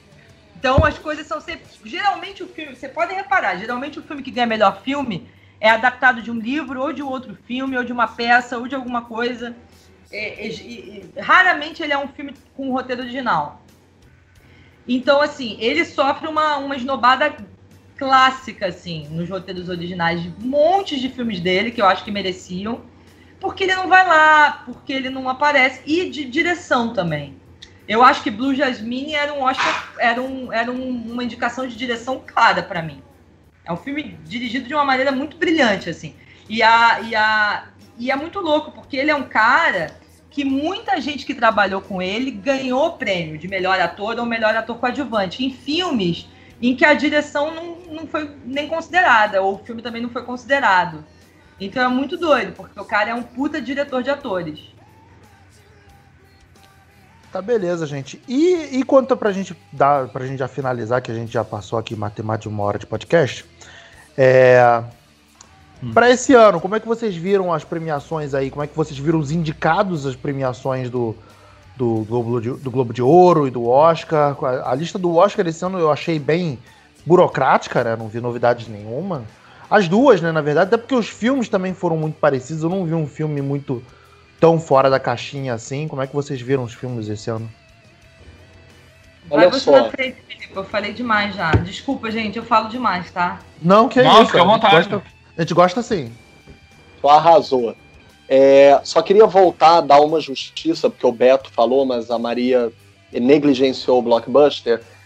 Mas além do Altman e do David Lynch, também estavam ali no páreo o Peter Jackson, pelo Senhor dos Anéis, que não é por mal, foi o melhor filme é, da carreira dele, o primeiro, e eles jamais premiariam, eles premiaram no terceiro, que foi tipo o prêmio de consolação de É, carreira. Olha só. conjunto, eles, não, eles não premiaram o retorno do rei, eles premiaram o conjunto da obra. Porra. É isso aí. Foi isso que eles fizeram. E assim, e outro também que foi injustiçado naquele mesmo ano foi o Baz Luhrmann pelo Moulin Rouge. Que amem ou odeiem, o Moulin Rouge ressuscitou os musicais. Isso é um fato. Antes de Chicago ganhar os prêmios, Moulin Rouge fez primeiro. E fez melhor do que Chicago, não é por mal. Mas foi um ano de grandes diretores terem feito marcos, marcos para a história do cinema. Inclusive o Robert Altman, que morreria pouco depois fi- feito mais um filme depois do assassinato em Gosford Park. Então, assim, é tão ridículo que eles tenham dado pro Ron Howard melhor filme, melhor direção, por Uma Mente Brilhante, que é um filme que deturpa completamente a, a história do, do, do personagem biografado. Eu tenho Eu muito não lembro ódio. o nome dele, do matemático. Nash. Não, não, não, Nash. É, alguma coisa Nash, isso mesmo. Eu acho que é John Nash, mas é isso aí. Mas olha, é outro também que eu tenho que dizer rapidinho, voltar atrás, uma esnobada assim que eu não consigo acreditar, foi a Volta ao Mundo em 80 dias. A Volta ao Mundo em 80 dias, ele levou naquele ano do Oscar, Oscar de filmes assim, tipo, do que você não consegue acreditar que estava concorrendo com ele, tipo, os Dez Mandamentos. E ele levou, tipo, uma comédia boba, imbecil, conseguiu levar todo o melhor prêmio para casa de obras-primas que estavam indicadas naquele ano. É tipo de não acreditar, sabe? E ainda assim a gente quando vê existem essas injustiças. Mas desse ano eu tô com medo. Por que, que a gente está falando tanto das injustiças? Eu tô com medo que esse ano aconteça mais uma que é Green Book ganhar melhor filme. É, Tu acha mesmo, cara? Eu, eu acho que eu acho que Justiça Pantera, maior- porra! Pantera, porra! Eu acho Esse não tem Pantera, chance. porra! Esse, eu acho que Esse não tem Pantera não tem chance chance mesmo, é, não tem nenhuma, chance mesmo, gente. cara. O meu coração já ganhou. Eu ia adorar, eu ia, eu ia adorar se Pantera Na levasse, minha não cronologia levar, pessoal, já levou, já cara. levou. Eu tô, eu tô achando que vai ser mais injustiça se eles repetirem o prêmio Globo de Ouro e derem pra Boemia, né, cara? Tipo, Não, aí não, aí tá errado. Eu acho Boemia legal, mas, porra, melhor filme. é o pior filme ali. Ele e Green Book são os piores filmes, não dá pra dar. Mas olha só, Green Book, os críticos, uma bolha crítica pode achar ruim, mas as massas estão amando. Tá Eu lotando o cinema, só pra constar. estão chorando de rir. Mas para além disso, o Eu não acho PGA, que ele chega a ser ruim, Green Book, mas enfim. eu acho, eu acho, a montagem dele, os elementos de ligação e transição, o ritmo, a trilha sonora, todo ele é errado. Ele é um filme velho, datado. Gente, Bohemian Rhapsody. O filme Bohemian velho, quer falar de filme velho, datado, mal, mal montado? Ai, gente, Mal- adoro! Amo esses barracos internos. Vamos lá, pipoca tá na mão, vai, Bohemian continua. Rhapsody, a minha sensação é que eu vi um filme produzido nos anos 80. Mas olha só, A minha namorada Nossa, falou uma mulher. coisa tipo do Boemia Rhapsody que ela, tipo, cara, eu acho, ela acha legal, mas ela não suporta aquela cena final do show, sabe? Tipo, cara, se eu quiser ver um show do Queen, eu pego o DVD e vejo um show do Queen, sabe? Mas você sabe que eu achei a melhor coisa, que, a- que- as partes que eles emulam os shows? Eu também. o show é o que mais elogiando. É o que todo mundo mais elogiou é o show. E que, por incrível que pareça, é a cena dirigida pelo babaca do Brian Singer, que foi demitido por todas as razões já sabidas. É, assédio de. Não só muitos processos de assédio, ele tem centenas de processos de assédio, como inclusive de menores de idade, meninos menores de idade. É, ele, Ele- podia- Pois é, ele também foi demitido por criar brigas no set de filmagem, atrasar as filmagens com multas milionárias E ele foi, infelizmente, quem filmou o que é tido como a melhor parte do filme, o final. o Fletcher, né, que dirigiu agora também o filme sobre o Elton John, O, o, o Rocketman, né? Mr. Fletcher, ele dirigiu todo o resto do filme, mas o que todo mundo elogia mesmo foi dirigido pelo Brian Singer, infelizmente. Mas assim, o filme é ruim. O filme é ruim. Ó, desculpa, gente. É, Nasce uma estrela super fraco. Bonitinho, mas super fraco. Tem seus momentos, mas super fraco. O Green Book, um filme fraco. Tipo, o Green Book é como se fosse o. Como é que é o nome daquele. É, todo ano tem aquele filme que é o filme fraco, feito para Oscar. E que é popzinho. O Estrelas Além do Tempo. Filme fraquinho, feito pra Oscar. Pô, eu acho ele legal, cara. mesmo. Eu Eu acho legal. ruim mesmo. Eu acho ele legal. Eu acho cara. fofo. Eu pois é, eu acho ele fofo, cara. Porque o termômetro do Oscar, que são os sindicatos, geralmente o sindicato de produtores é o, te- é o maior termômetro para a categoria de melhor filme. E o sindicato de produtores esse ano premiou o Green Book de produtores. Ou seja, só que quem não estava indicado na categoria? Roma. No dos produtores. Só que está na do Oscar. E fica esse- essa sinuca de bico. Ou Roma ganha, ou Green Book ganha. Ah, tu acha? Eu, eu particularmente eu vou torcer pra Roma. Tu acha Pô, que ele leva? Tu acha que ele leva? Todos. Existe uma possibilidade. Infelizmente. Bem, Infelizmente, por quê? Você não tá torcendo? Não, pelo Green Book, eu tô dizendo. Não, existe tô- a tô- possibilidade do Green Book tirar do, do Roma. Deus me livre, nenhum nem outro. Meu, eu não sei o que eu prefiro. Que horror, acho que eu ainda prefiro que Green Book ganhe. Pantera.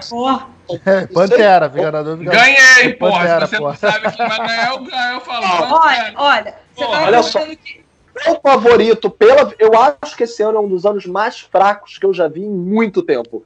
Mas o meu favorito, pela vertente, assim, dos, de tanto filme que eu não gosto na categoria, quem acaba crescendo muito pra mim é a favorita. E Olha, o eu- Infinito na Clã. Olha, eu ainda não vi tudo e tem filmes que eu não vou ver. Tem filmes que é o famoso nem vi e nem verei. Que é o caso de Nasce uma Estrela, porque eu não suporto a Lady Gaga. Nunca Que suportei o Bradley Cooper, nunca Que suportei. isso? Inclusive, Pô, eu sério. acho. Tem um homem lindo, cheiroso, gostoso, É- é- maravilhoso. É mais, um, é mais um exemplo, é mais um exemplo da coisa do da indústria premiar quem premia ela, quem a indústria premiar quem dá dinheiro. Porque eu não vi o filme, então eu tô falando assim, posso estar cometendo uma grande injustiça. Eu acho difícil, porque eu sempre achei ele mau ator.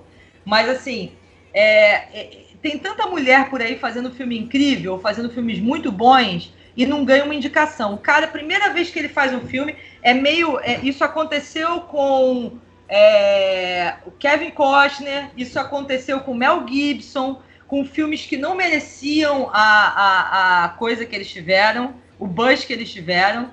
E esses atores lá são aplaudidos e tal. Enquanto tem a Judy Foster, por exemplo, que dirige filmes muito mais interessantes, alguns são bomba, mas outros são bem interessantes e tal. E, e, e, e não consegue entrar nesse, enfim, ne- nessa, nessa coisa. É, eu, eu acho, por exemplo, o Can You Ever Forgive Me um filme melhor dirigido do que, sei lá, do que alguns desses, desses indicados aí. De repente ela poderia estar, a Marielle Heller poderia estar numa indicação de direção, sabe? É um filme um pouco é, clássico e tal, mas eu gosto bastante do filme. É, Agora, assim, dos indicados a melhor filme que eu vi, eu não vi todos. Eu gosto muito do Spike Lee, o Infiltrado na Clã. Eu acho que ele não tem chance nenhuma. Inclusive, o Spike Lee era uma pessoa que já devia ter ganhado alguns Oscars de melhor direção e não ganhou É nada. outro também, né? Que não... Ganhou um pelo conjunto da obra, não foi isso? Acho que ele ganhou um pelo conjunto da obra em algum momento. É, mas, Mas é outro que também que isso- nunca levou um assim, tipo, por justiça, né? Não, pelo merecimento, pelo trabalho dele. Não, e ele Infiltrado é da Clã é- é bem isso legal. puro racismo, porque não Infiltrado da só... Clã é bem legal também. Acabou Não- que a gente. Caralho, eu ainda não vi essa porra, cara. Tem que E ver. porque, inclusive, ele, fa- ele aponta. Eu gravei um podcast só sobre infiltrado na clã no, no canal Claquete. Mas, assim, ele é, ele, ele é um cara. Não é só que ele é negro, ele é um negro militante que fica apontando o tempo todo o racismo de Hollywood. Ele é a pessoa que vai falar mal do, do Tarantino. Ele tem maior treta com o Tarantino, porque o Tarantino fica usando a palavra nigger all the time, sabe? Toda hora. E porque o Tarantino faz filmes que ele considera racistas e tal. Então, assim, ele é um cara que é um pouco boicotado por isso, eu acho. Não é, não é bem visto pelas, pelas opções políticas dele. Fora esse, eu gosto muito de A Favorita também. Acho um filme bem bom. Acho um filme bem, bem, bem esperto, bem interessante do ponto de vista da direção. Se um desses dois ganhasse direção e filme, eu ficaria feliz, mas eu sinto que não ficarei, porque eu acho que eles não têm. O do Spike então, eu acho que não tem chance nenhuma. A favorita, acho que pode ter uma zebra e ele pode ganhar. E assim, com, com relação às, às outras categorias, eu sempre, meus favoritos das categorias de atuação nunca são as pessoas que vão ganhar. É impressionante. É, então, é, então gente, para a gente fazer a nossa saideira, já deu a nossa hora, vamos fazer uma listinha rapidinho dos três aí, tipo, filme, ator e. A, a, filme, ator, atriz. Quatro, então. Filme, ator, atriz e diretor. Pode ser pra gente sair fora? Alex, fala, começa aí contigo. Olha, eu sei que não vai ser, mas eu vou de coração, tá? Não, mas é Melhor mesmo, é filme mesmo, eu vou no Pantera. Diretor eu vou no Quaron. Ator não me interessa. Ninguém tem, ninguém que tá concorrendo me interessa. Não tem nenhum filme da Marvel. E atriz eu vou torcer pra Lady Gaga porque eu chorei vendo o filme dela. Maria, pode falar. Então, eu não vi todos os filmes ainda, então é, é uma parcial, digamos assim. Não Mas tem eu- problema, a gente também Meu não filme tá? favorito é o do Spike Lee e, e, e minha direção favorita é a do Spike Lee, mas eu gosto da favorita também. Se ganhasse a favorita, não ia ficar chateada. É, ator, eu não vi Vice ainda, mas eu duvido, eu duvido que, que Vice. é, Posso estar enganado, posso aparecer amanhã no Facebook dizendo Vice é brilhante. Mas eu duvido que Vice vai se tornar meu filme preferido ou minha atuação preferida pelo que eu já vi de pedaços. Então eu, eu, eu ficaria com William Dafoe, porque eu vi o filme do Van Gogh, que muita gente não viu, e não, não tá falando também porque não viu. Eu acho uma atuação fabulosa, eu acho ele um ator fabuloso, que foi desprezado a vida inteira um pouco, assim. Botaram ele como um character actor, né? Um ator que só faz um tipo Aquelas de caretas, personagem, é, tipo, quando aquela, na aquela- verdade... aquelas caras psicóticas, né? Tipo, É, ele precisou fazer o projeto Flórida, em que ele faz um homem absolutamente comum, para você mostrar para ele que ele é capaz de fazer um homem comum. E eu o vi no teatro, inclusive, quando ele veio no Brasil. Ele é de um brilhantismo, assim, ele tá muito bem nesse filme, ele é a alma do filme. É, atriz. Então, eu, eu, eu, eu, não, eu não vi o, o The Wife, mas a Glenn Close é uma pessoa que já tem um tempo que ela está sendo esnobada, né? Ela é uma atriz muito boa, né? Dizem que o filme é muito ruim, o que prejudica ela. É, a Olivia Colman, ela tá bem, mas é uma atuação um pouco caricata, numa chave meio caricata. Eu não gosto da atuação da Yalitza Aparicio em Roma, acho ruim, mas acho que é uma questão de direção, acho chapada, acho ruim pra caramba. Eu odeio a Lady Gaga, então eu duvido que eu vá gostar. Eu adorei a Melissa McCarthy no Can You Ever Forgive Me. Mas eu também. É é difícil quando um ator cômico faz um papel dramático, as pessoas também não vão muito assim. Então eu acho que a princípio é Glenn Close, mas eu teria que ver. E ator coadjuvante, bom, o cara do Can You Ever Forgive Me, o Richard E. Grant, que é um cara que as pessoas não conhecem muito, tá brilhantíssimo no filme. É, eu acho que os- ele tá brilhantíssimo num nível absurdo. Então eu, eu, eu votaria nele. Eu gosto do, do Aidan Driver no, no, no- no Infiltrado, mas ainda prefiro o Richard E. Grant. E Sam Rockwell já deu, né? Ele é foda, mas já deu, assim.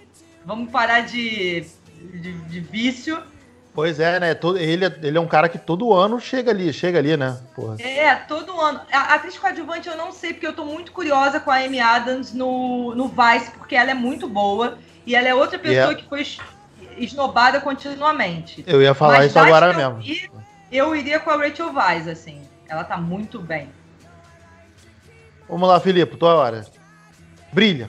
É, melhor filme infiltrado na clã. Sem pestanejar, mas eu ficaria feliz também se a favorita ganhasse. É, Olha, estamos concordando. É, não vai, não vai jogar com Roma? Vamos discordar é agora. O melhor direção eu daria para Alfonso Cuarón, o Roma. Aí eu sei que a Maria vai ficar chateada comigo, mas a direção dele é sem precedente. Para as pessoas entenderem qual é a proporção de Roma, é, eu tenho algumas questões com o filme, mas eu não posso negar que ele me atravessa. E eles reconstruíram partes inteiras do bairro, da cidade dele. É, é, é, a, é a maior proporção de reconstrução histórica de um cenário. E meu amor, mas aí é set designer. Aí não é questão de direção. Não, movimentos de câmera, aqueles planos sequências aproveitando essa reconstrução. Ele supervisionou tudo de perto, que é até megalômano, ele assina inúmeras cadeiras de função executiva, né? Ele foi fotógrafo, montador. O que, que ele não foi no filme? O que é até meio estranho. Mas a gente tem que dar o braço a torcer. Se ele não tivesse orquestrado tudo isso, não existiria.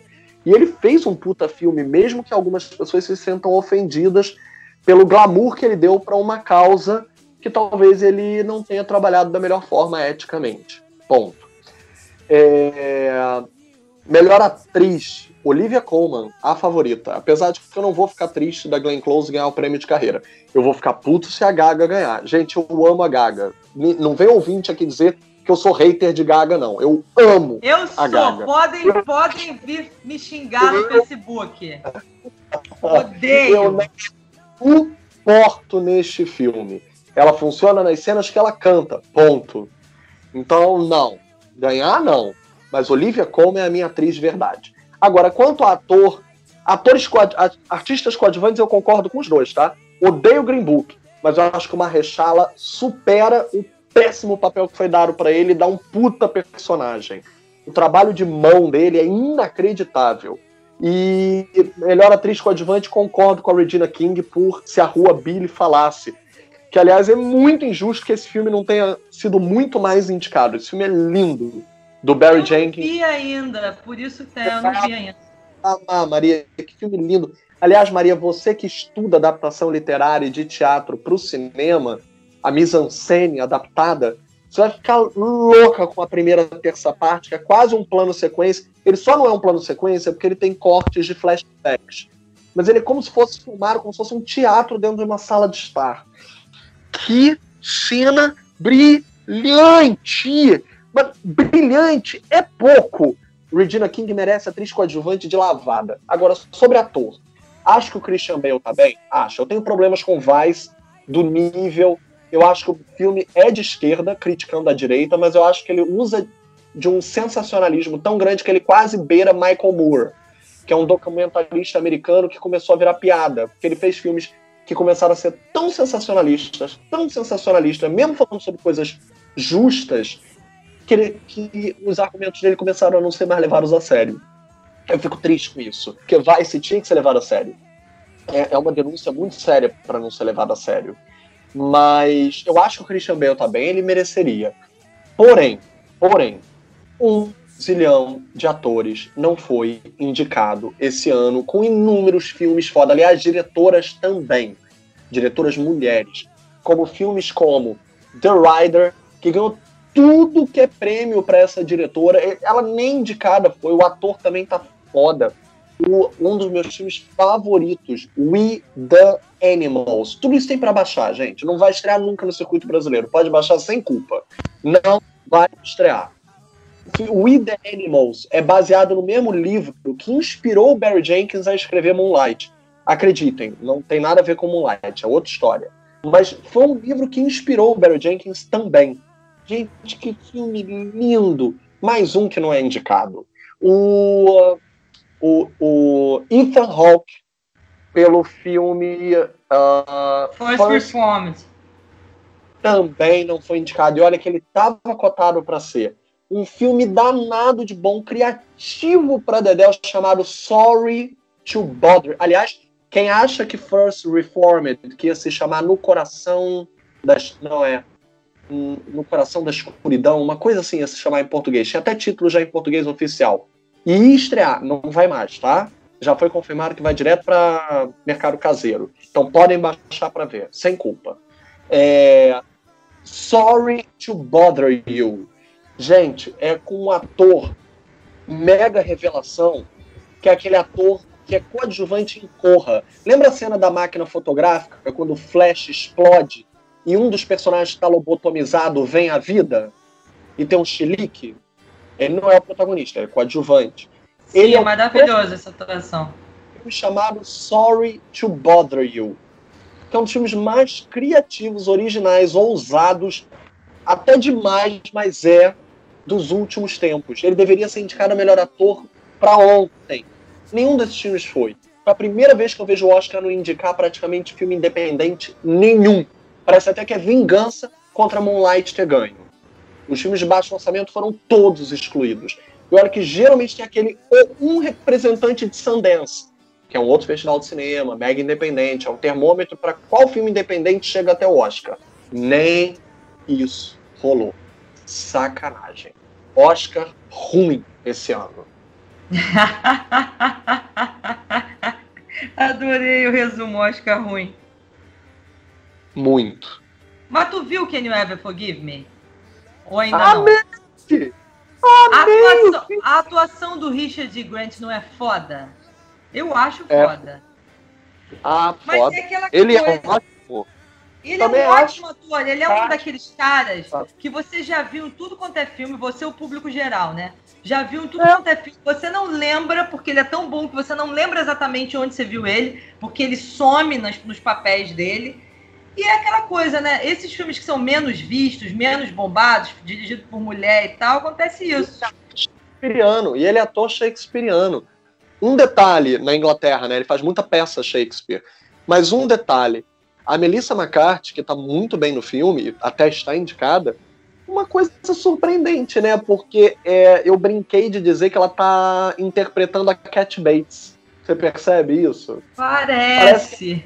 Ela tá interpretando a personagem real. Ela tá inter... Que Mas- o filme fala de uma personagem verdadeira. Ela tá interpretando a Cat Bates interpretando a personagem real. E tá ótima. Pois é, mas eu acho que ela é uma atriz maior. É uma outra injustiça do Oscar que a gente não falou. É, é isso, esses atores cômicos. O Oscar é um prêmio que privilegia o drama em relação à comédia, né? Historicamente. Historicamente. Tem, tem momentos aqui e ali, mas não. E, e a gente sabe. Cara, é impossível e se meu apartamento falasse. É raro comédia sair com tudo. É, pois é. Então, assim, é um, é um prêmio que é, é- ele é muito. É o que eu tô falando, ele representa muito o pensamento do homem branco, velho, tradicional, que acha que o drama é mais importante que a comédia, que acha que sei lá o quê. Então, assim, grandes atores cômicos não são premiados, nunca. E alguns grandes atores cômicos que fizeram grandes papéis dramáticos, porque eu acho, isso é minha opinião, eu acho que é muito mais fácil você vir de uma escola de comédia quando você é muito brilhante fazer drama do que o oposto. Porque comédia é um ritmo muito fino. Então, quando você tem aquele ritmo, você consegue afrouxar um pouco. Mas quando você não tem, para você ganhar, é meio difícil, eu acho. Óbvio que tem gente que transita bem entre as duas coisas, mas em geral não. Então, assim, sei lá, o Robin Williams a vida inteira ele teve que esperar anos e anos de dando muito dinheiro em Hollywood para ele conseguir o Oscarzinho dele. Lá no, no, no filme lá do Matt Damon e. Que não é do Matt Damon, né? Isso, Gênio Domado. Foi escrito pelo Matt Damon e pelo Ben Affleck. Então, assim, mas, mas isso tá um pouco melhorando, eu sinto. Porque antigamente eles não indicavam nunca essas pessoas. Durante anos eles esnobaram o Jim Carrey em papéis em que ele estava muito bem, em que ele às vezes ele- o Jim Carrey chegou a ganhar Globo de Ouro e São paradigmáticos. Brilho Eterno de uma Mente Sem Lembranças, A Vida de Truman, O Show de Truman, Sim. desculpas. o filme que É ele faz do. Andy Kaufman, que ele tá bem pra caramba, que é do Milos Forma Eu mesmo. ainda não vi esse filme ainda, cara. Porra. Então, assim, o filme é mais ou menos, mas ele tá brilhantíssimo, assim. Ele Então, tá assim, maravilhoso. E de um tempo pra cá, eu sinto que eles arrefeceram um pouco com isso, que eu acho que é uma tendência boa. Eles começaram a premiar, premi- a indicar o Steve Carell por alguns papéis, quando o Steve Carell era um, um, um cara de... Até ele fazer o que eu acho que é o ponto de virada na carreira dele, que é o Pequena Miss Sunshine, que eu acho uma das melhores atuações da vida dele, que ele faz gay, suicida, professor de literatura, o caralho... Ele é muito bom, cara. Ele tá Muito muito, muito bem. Não tem um pingo de, de comédia no personagem dele.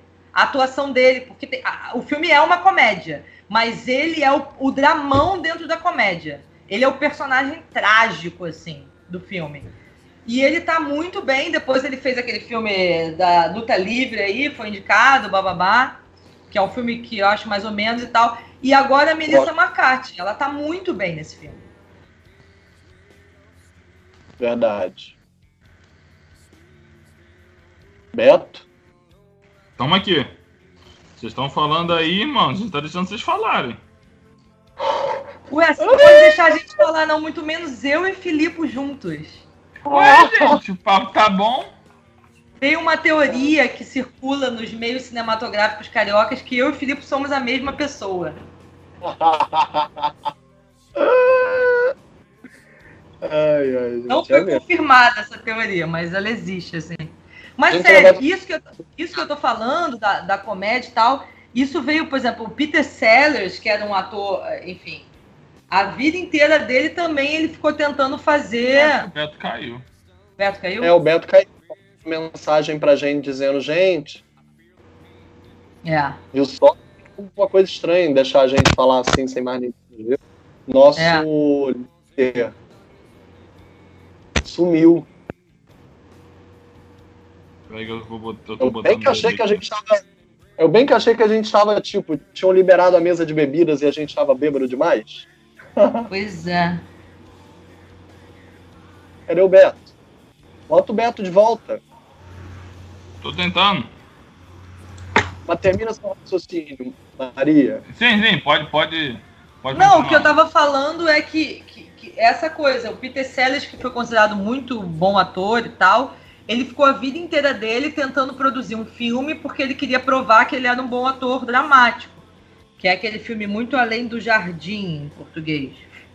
Tem- Que é uma coisa. Que é um filme ruim, eu acho ruim, assim. É, e acho a atuação dele meio mais ou menos também. Eu não sou muito fã do, do Peter Sellers a ponto de achar ele um ator assim, um dos melhores da história. Eu acho ele muito bom e tal, mas eu não, eu não tenho toda essa, essa loucura por ele. Mas ele também teve o tempo todo isso, essa ideia de tentar provar que muitos atores cômicos se acham menores e, e ficam tentando Ah, mas provar. isso daí é preconceito da, da academia mesmo, entendeu? E eu acho que tem que parar com essa porra.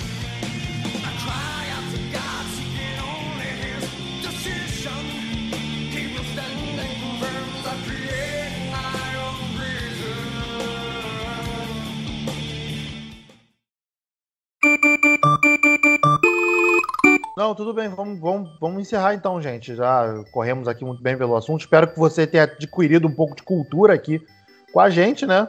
Aprendendo um pouco, compreendeu principalmente com os babados aí que a Maria soltou, com os vários babados de, de Hollywood das premiações.